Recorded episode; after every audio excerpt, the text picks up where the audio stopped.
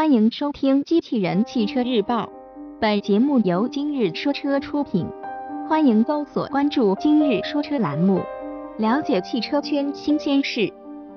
马自达 M X 五 特别版首发，新闻内容来自汽车之家。日前，马自达 M X 五 R F Launch Edition 启动版正式在海外首发并开始预售。该特别版车型将是 M X 五 R F 的首批车型，并限量推出一千辆。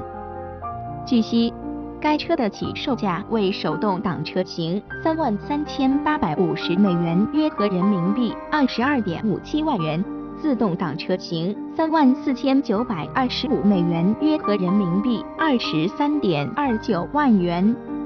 该特别版车型配备了专属的车顶以及车门踏板。马自达 M X 五 R F Launch Edition 的外观与之前发布的普通版 M X 五 R F 车型基本一致，但新车将仅采用专属的金属灰色车漆。另外，新车还配备了独特的专属纪念手绘车顶以及专属车门踏板。内饰方面，新车使用了 Nappa 材质的内饰和座椅。